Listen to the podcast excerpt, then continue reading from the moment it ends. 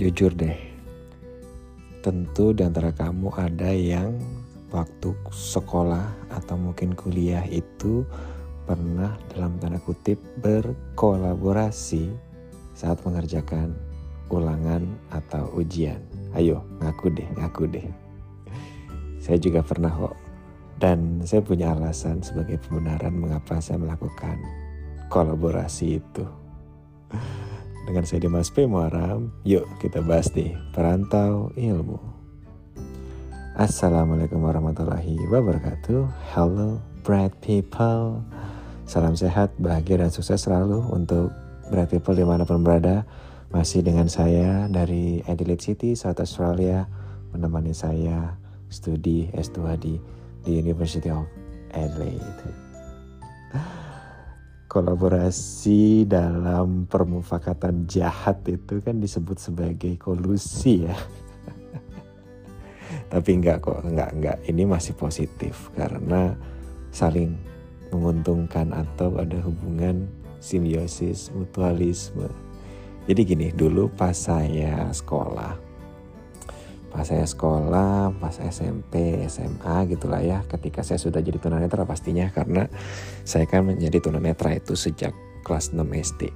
Jadi bisa dikatakan baru mengalami experience belajar sebagai seorang student with visual impairment itu adalah ketika S M P, lalu S M A, kuliah dan selanjutnya.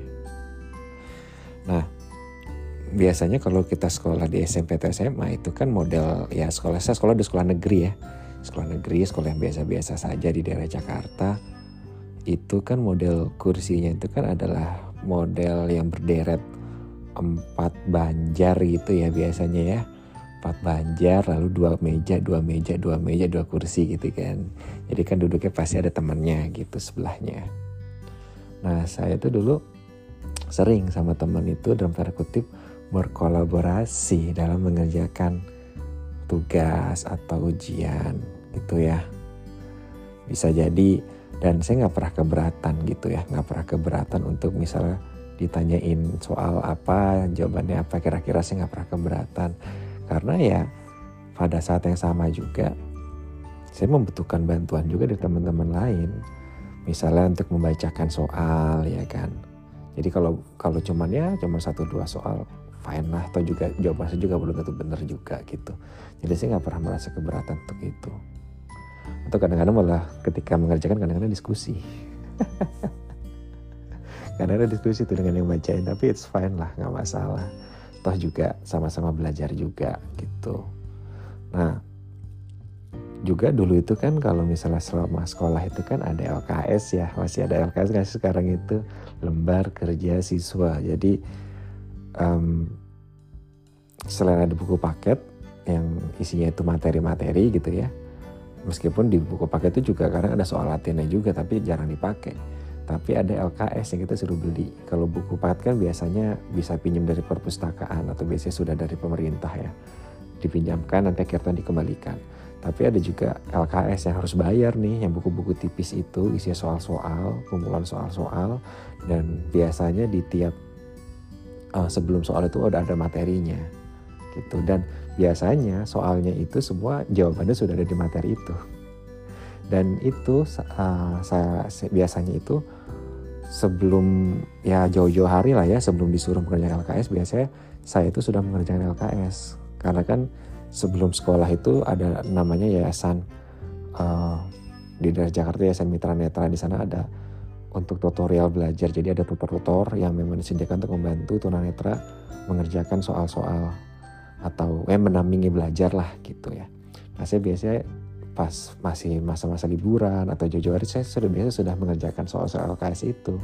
Karena sebenarnya tidak sulit ya, karena tinggal uh, membaca materinya sebentar lalu dihafal, dan biasanya jawabannya sudah dari situ semua. Dan kadang-kadang juga ketika misalnya kita lupa ya minta tolong aja sama tutor buat dicarikan jawabannya di materi.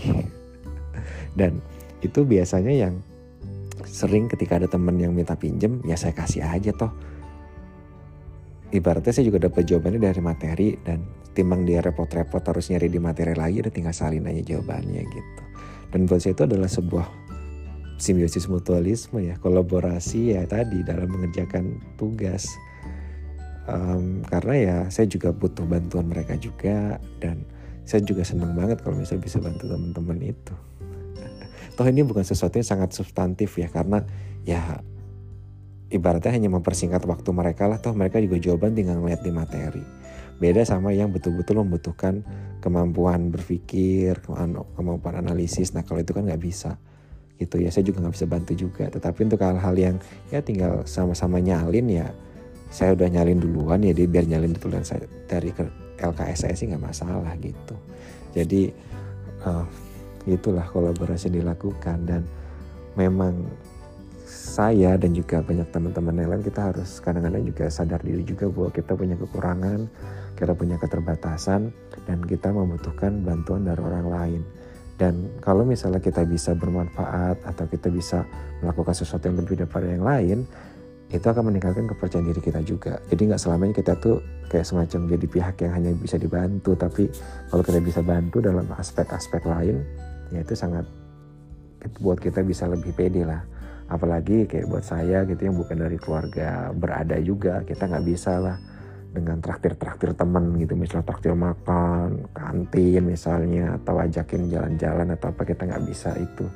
Yang kita bisa lakukan ya, ya cuma punya otak doang gitu modalnya, yang punya otak sama kerja keras. Jadi ya bisanya itu aja. Tapi biasanya uh, teman-teman itu juga bukan malah membuat mereka jadi ketergantungan, enggak. Mereka juga biasanya yang jadi rekan-rekan saya itu juga pinter-pinter juga, dan malah kadang tuh mengerjakan tugasnya itu enggak hanya sekedar nyalin, tapi juga kalau L K S emang nyalin aja enggak masalah lah, toh juga tadi kan sama-sama tinggal ngopi dari materi. Tapi kalau untuk yang ujian atau mengerjakan yang lain kadang-kadang juga jadi diskusi juga gitu. Dan ya asik-asik aja sih sekolah ya, yang penting kita tuh seneng. Sekolah kan itu gitu ya, seneng, bahagia, bisa lulus semuanya gitu ya. Toh nanti juga pada akhirnya yang menentukan, lebih banyak menentukan karir kita ke depan adalah ketika kuliah gitu ya. Makanya sekolah itu jangan dibikin susah lah, yang penting siswa itu seneng, minimal mendapatkan kemampuan-kemampuan dasarnya, bisa bersosialisasi, punya teman, bisa tahu adab, gimana hormat sama orang lebih tua, bisa ya dapatkan pengalaman-pengalaman yang banyak selama sekolah. Pas pada akhirnya yang menentukan karir seseorang adalah kuliah, baru wah, makanya baru serius lah atau curahkan fokus setinggi mungkin ketika masuk ke seleksi masuk perguruan tinggi, khusus perguruan negeri ya. Dan itulah yang akan banyak membuka peluang ke depannya, akan menentukan. Kalau sekolah sih itu sih ya enggak lah ya. Mau sekolah sebagus apapun, super gengsi apapun, tapi kuliahnya failed ya no way lah. Gitu, dan itu pengalaman saya berkolaborasi dalam kelas.